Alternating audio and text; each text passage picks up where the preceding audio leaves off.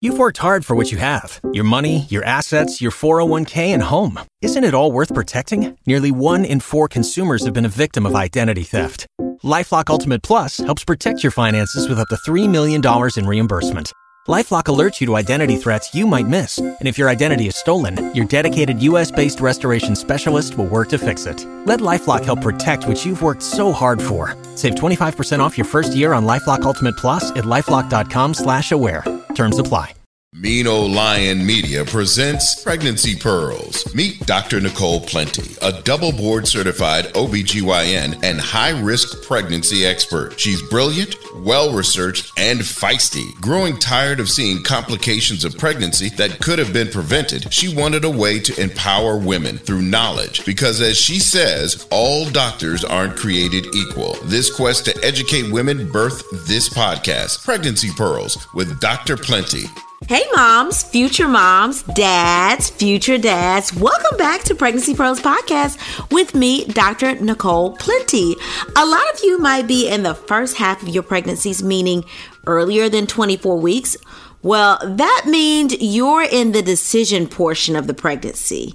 This is where you decide if you want genetic carrier screening or screening for common chromosomal abnormalities such as Down syndrome, which is an extra copy on the number 21 chromosome, Edwards syndrome, which is an extra copy of the number 18 chromosome, or Patau syndrome, which is an extra copy of the 13th chromosome. Well, to get the latter screening, you'll be deciding whether or not you're going to get what's called non invasive prenatal testing, which is abbreviated as NIPT.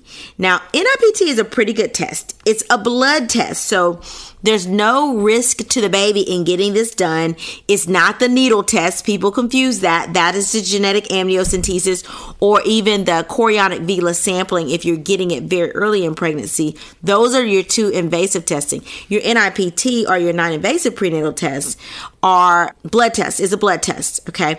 Its sensitivity for detection of Down syndrome or the extra copy of chromosome 21 is about 99.2%. Is 97.9 percent sensitive for detection of trisomy 18, which is Edwards syndrome, and it is 91.9% sensitive for detection of trisomy 13, which is Patau syndrome. Now, these are average numbers of the three common companies, which are MaterniT21, Panorama, and Envision. Those are three companies that make this type of genetic screening test that screens the baby, not you, the baby, for the three most common types of chromosomal abnormalities that we just named. And it also will give you the gender. But this test can screen for a lot of other stuff, some of which are super rare. So, what's the issue with that, you may ask? Well, the sensitivity for other conditions for the tests are much lower. Okay, we're talking anywhere from 40 to 80% sensitive, which means that it's only capturing 40 to 80% of the cases. And there are, because the sensitivity is so low, it's going to have a lot more false positives in that. Okay, so conditions such as the DiGeorge syndrome only has a sensitivity of 75% in most recent studies. It's okay if you don't know what DiGeorge syndrome is because it's super rare. Okay, so if you have a test that's positive for that, then I would say you want to do something confirmatory. Okay, I usually revert, result, reserve extensive screening like this, meaning screening for more than just the three most common things in the gender, for if there are findings on your ultrasound. And really, if there's finding on ultrasound, then you may want to consider something a little bit more definitive, like a genetic amniocentesis, which is when we insert a needle into the uterus after the 16th week and we draw fluid from around the baby and send that off for the baby's genetic makeup. Or if you're really early and you have findings, then you can get a CVS, which stands for chorionic villus sampling, which basically takes a sample of the cells that are in the placenta and sends that off. Now, people say, oh, the CVS and genetic amniocentesis do the same thing. No, they really don't. Okay. They're both genetic tests. Okay. Meaning they're actually testing cells, but they are different in that one is sampling the placenta and one is sampling the actual cells from the baby that flake off and enter the amniotic fluid. The one that samples the placenta, the CVS, there's a 1% chance that the cells in the placenta or the afterbirth are different than the cells of the baby, or they have two different makeups in the placenta. And of course, the baby has one different makeup. Okay, that's called placental mosaicism. Okay, so you can't rule that out with a CVS. Okay, you're testing the placenta, you're not testing the baby. With the amniocentesis, obviously, you're ruling that out because you're actually testing the the baby's actual cells. Okay. Now, I don't want to confuse the NIPT with carrier screening either. Okay, those are two different things. Carrier screening is a blood test as well, but the carrier screening tells if you are an asymptomatic carrier for rare autosomal recessive conditions. What are those, right? What does that mean, autosomal recessive? Well, those are conditions that both you and the father of the baby have to have for the baby to have the actual disease. So you would be a carrier, meaning you have a gene, but not two genes, okay, that express the disease. So you're asymptomatic, and the father of the baby is also asymptomatic, but has this gene, but only one defect, okay? When the cells split and the baby gets half of your genes and half the baby's genes to make a complete gene pool, if they inherit each defective gene from each parent, then the baby can have the disease. Okay, so carrier screening tells if you are a carrier for anything that can potentially be passed down from your baby. Doesn't screen you for everything, it just screens you for the most common things. There's about 14 conditions. But if you have issues in your family and you know a, a specific genetic condition, they can screen you for that specific carrier status. And honestly, with carrier screening, there are up to 274 conditions or genes we can now screen moms for. Okay. And then in turn, test the dad as well if the mom is a carrier of anything. It's fascinating how much stuff we can find out now. So, those are different carrier screening and non invasive prenatal genetic tests of the baby, two different things, but they're both blood tests. But before that 24 week period, really before 20 weeks, you are going to be offered those two tests and you can decide if you want that done. Now, when should you get this screening? So, there are two main times when we usually offer this either early, like the first trimester between 11 and 13 weeks gestation. Okay, that's when we would do an ultrasound to look at the thickness on the back of the baby's neck. And if that thickness or the nuchal translucency is more than three millimeters, then we know that there's an increased association with either heart defects or genetic problems. Okay we would also offer you the blood test at that screen, at that time of the ultrasound. Or if you didn't have that ultrasound or you didn't want early genetic carrier screening or genetic testing, then we would offer you testing again when it's time for your anatomy scan, which is usually 18 to 20 weeks. That's that long ultrasound where we look at the baby from head to toe to make sure everything is completely normal with the baby. So whether we find something or not, we're going to ask you if you want testing or, you know, genetic testing with either a definitive test like we talked about before, like the amniocentesis, or if you want the screen with the blood test, which tests you for those three most common chromosome abnormalities trisomy 21, 18, and 13, and carrier screening, okay, to tell you about those rare things that you could be carrying that can be passed down to your baby if the father of the baby also is a carrier. Okay, so we'd ask you that 18 to 20 weeks. Now, if we see something on ultrasound, depending on what we see, we would also ask you, you know, do you want non invasive prenatal screening because I see something that is related to Down syndrome or trisomy 21 or Edwards syndrome? Now, if we saw findings that were more consistent with a syndrome that did not get screened for with the NIPT, then we would go straight to genetic amniocentesis. And obviously, you always have a right to get a genetic amniocentesis, even if you have a normal baby. If you want to make sure that your baby is not in that small percentage of babies that are normal with a genetic defect, then you can always get genetic screening as well. You just have to understand that invasive genetic screening does carry a risk so if you have chorionic villus sampling or the CVS that you get done at 11 to 13 weeks, which remind you it samples the placental cells, that carries about a 1 in 200 to 300 chance of losing a pregnancy. if you get a genetic amniocentesis, that has to be done a little later after the 16th week. And that carries about a 1 in 300 to 500 chance of miscarriage as well. Now, both of those are very, very low risk, but we have to tell you about the risk because sometimes it's not worth the risk, right? Like some people come in and they say, Oh, Dr. Plenty, can you tell the paternity of the baby? I want paternity testing. Well, yeah, you can do an amniocentesis to send the baby's cells, you know, the, that amniotic fluid to test the baby's cells for paternity. But why would you want to carry that risk just to find out who the father of the baby is before you deliver? That's something I usually tell parents.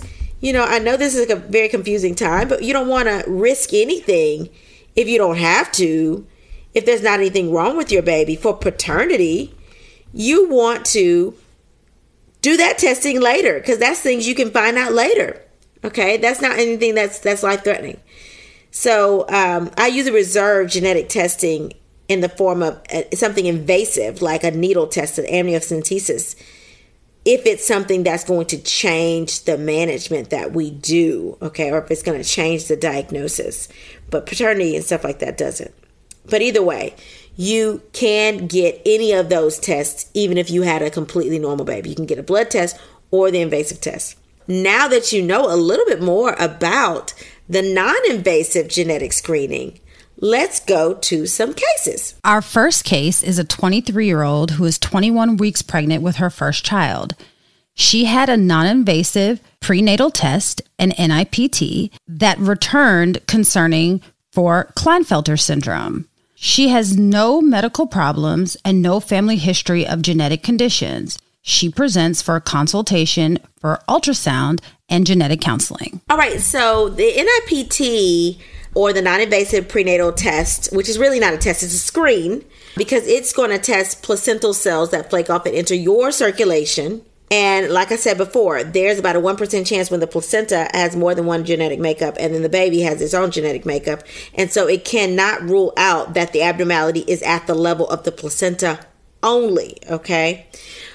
But if you get this test, you're like, what do I do with it now? Okay, so usually they're going to send you to someone like me who does maternal fetal medicine, who's going to counsel you about your options.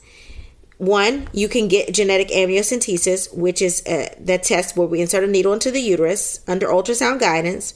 We would draw fluid around the baby and we send that for genetic makeup. But let me let you know that Klinefelter syndrome is a sex chromosome abnormality, meaning instead of an X and a Y in these boys, these boys have two X's and a Y. So it's XXY syndrome is another name for Klinefelter syndrome. And we know that most people are walking around with Klinefelter syndrome and they don't even know it. So people come into my office all the time. I had three cases of Klinefelter syndrome this week.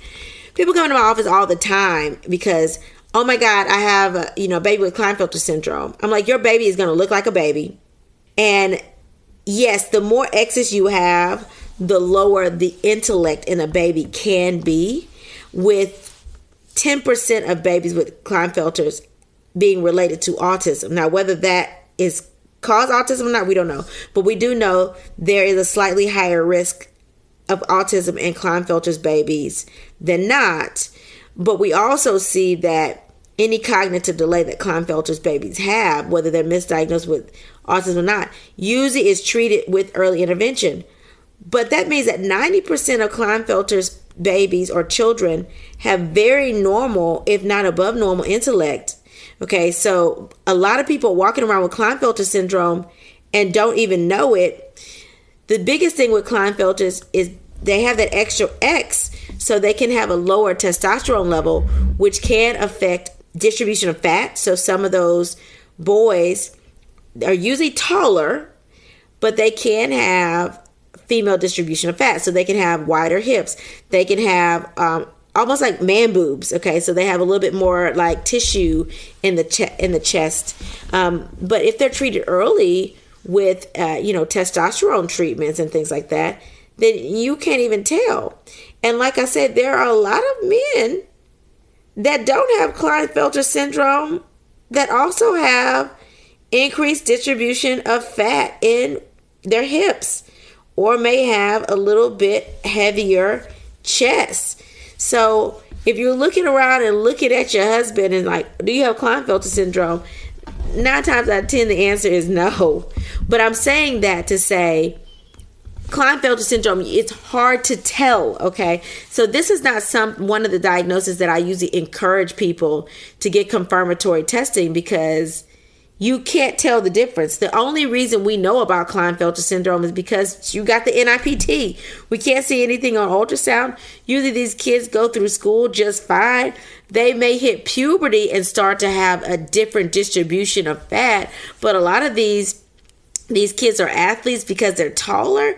So, you know, this is not going to be something that is life changing. Okay. The biggest thing and the most important thing with Klinefelter syndrome is if you see a learning disability, make sure that those children have early therapy quick. And if you have a, a child that has a lower testosterone level, you know, make sure they have some supplements so that they will not have as much female distribution of fat.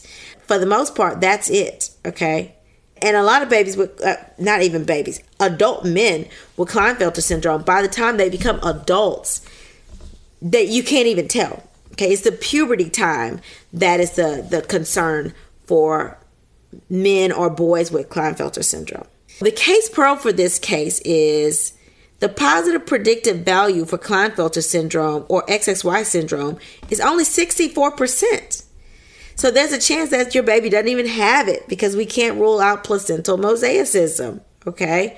Confirmatory testing can be done, but most people with XXY syndrome live completely normal lives. All right, medical intern, what's our second case? Our second case is a 38 year old who presents for ultrasound and consultation due to an abnormal quad screening for T21. Based on her quad screen, she has a 1 in 290 chance of having a baby with Down syndrome.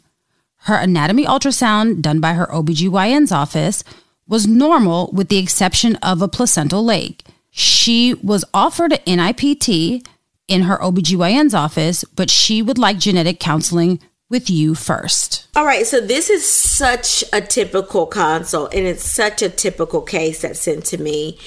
And I will say, one, a quad screen is not that sensitive. It's only 78 to 80 percent, excuse me, 78 to 86 percent, depending on the lab, sensitive for detection of Down syndrome, and it's even less sensitive for the other, you know, common chromosomal abnormalities like, you know, uh, trisomy 18, and then the quad doesn't test for trisomy 13; it tests for open neural tube dis- defects or spina bifida. For Down syndrome specifically, it is going to not be as sensitive, and I say that because quad screen tests four different hormones and it tested based on the level of hormones of a 35 year old being the cutoff. So if you're over 35, then of course your hormone level is not going to be of a 35 year old. So you're already at increased risk. So based on a quad, if you have over a 1 in 300 chance, which is going to be your cutoff for a quad syndrome, based on your age, you're automatically to have a super high false positive rate. So when somebody that's 38 comes in with an abnormal quad and I do an ultrasound on them and their ultrasound is completely normal, then I breathe light because I know it's probably just a flaw of the test. Okay. And if you're an OBGYN and you're listening, stop doing quad screens on these women that are 35 olds. Just stop it. Just stop doing it. It is like it leads to unnecessary anxiety for no apparent reason. We already know that you're putting somebody that's 38, 39, 40 against the hormones on some, of somebody that's 35. That's just not fair. And it doesn't test placental cells or fetal cells. It is literally saying, oh, your hormone level is higher than the level of a 35 year old. So you have a higher risk of having a baby with Down syndrome. Why do that? Like you're already putting me, I already know I'm over 35. Thank you for telling me with the quad. That's all it's saying.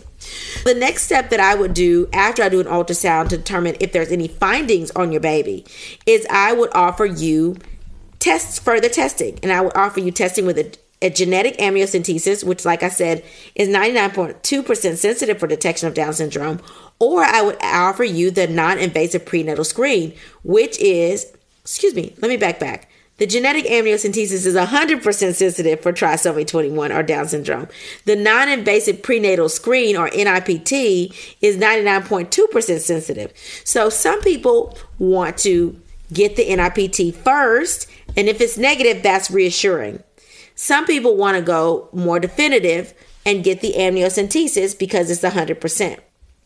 Now, you have to realize that the amniocentesis does have its risk. But if your NIPT comes back positive or high risk, if I should say high risk, because it's screened still, high risk for Down syndrome, if there's no finding, then I would say, hey, I would recommend that you get a genetic amniocentesis to rule out the fact that these abnormal cells could just be at the level of the placenta. Now, if the genetic amniocentesis came back positive, then we know, yeah, that the baby has Down syndrome. But if the genetic amniocentesis is normal, then we know the baby does not. Now, when would I not recommend getting confirmatory tests with amniocentesis? It's not that I wouldn't recommend that you shouldn't get confirmatory testing, is that if you had a non invasive prenatal test or that blood test that's more sensitive, and I had a baby with a heart defect or a brain defect, you know, findings that were consistent with Down syndrome, I would tell you based on your screen and based on your ultrasound, there's a super high chance of this baby having Down syndrome. I would tell you that. And if you needed that amniocentesis to be 100% sure, then I would do it. But I would counsel you and treat you as if the baby had Down syndrome if I had findings on the ultrasound with, uh, with the blood test to go with it. Just to recap, in stepwise fashion, quad screen is not that sensitive in somebody that's over 35. I would offer the NIPT or the non invasive prenatal screening test as a better test for anybody over 35. And really, it's now the standard for anybody in pregnancy. Quad screen is not the standard anymore. And then if your NIPT or that blood test came back positive, then I would offer you an amniocentesis, especially if there were no findings on ultrasound. The case pearl for this case is quad screen should not be done on patients over 34 years old due to the high false positive rate. All right, medical intern, what's our email question today? This one says Dr. Plenty, I have an IVF pregnancy and had a pre implantation genetic screening that was negative. Now I'm 19 weeks and three days and have a baby with fluid on the kidney and a VSD. My baby is also measuring about a week behind. My OBGYN said she is going to refer me to an MFM physician for genetic testing but I'm not sure that I need it. If my pre implantation genetic testing was normal, doesn't that mean that my baby has no genetic issues? Not necessarily. I mean, this is something that is a common misunderstanding. So, you do IVF and then you do pre implantation genetic screening. And what that means is they will fertilize, you know, the sperm and the egg are put together and then make an embryo. Okay. And then they will test that embryo and make sure that genetically there is nothing major going on. So there's no Down syndrome, there's no trisomy 18, there's no extra copies of chromosomes. But pre implantation genetic testing does have up to a 10% false negative rate. It depends on the lab, but up to that. And I have seen conditions, I've personally seen cases where I've had babies that had abnormalities and the parents had pre-implantation genetic testing and they were told that they implanted a normal embryo and the baby ended up with down syndrome. I will never ever ever forget the two cases that i had like that. And i always tell people now like do not forget to read the fine print. This is not a hundred percent. It's good. It's, it rules out most genetic issues but it doesn't rule out all of them. And so if you had normal pre-implantation genetics and now you have a baby that has you know hydronephrosis or too much fluid in the collect in the in the pelvis of the kidneys and you have a VSD or ventricular septal defect which is just a fancy name for a hole in the heart that's two findings you know and then you add the fact that the baby is smaller to that then we have, you know, three findings that put you at an increased risk of having this baby with a genetic problem. Now, can the baby be smaller just because there's a heart defect? Well, yeah. But this heart defect was diagnosed on a basic ultrasound from a general OBGYN.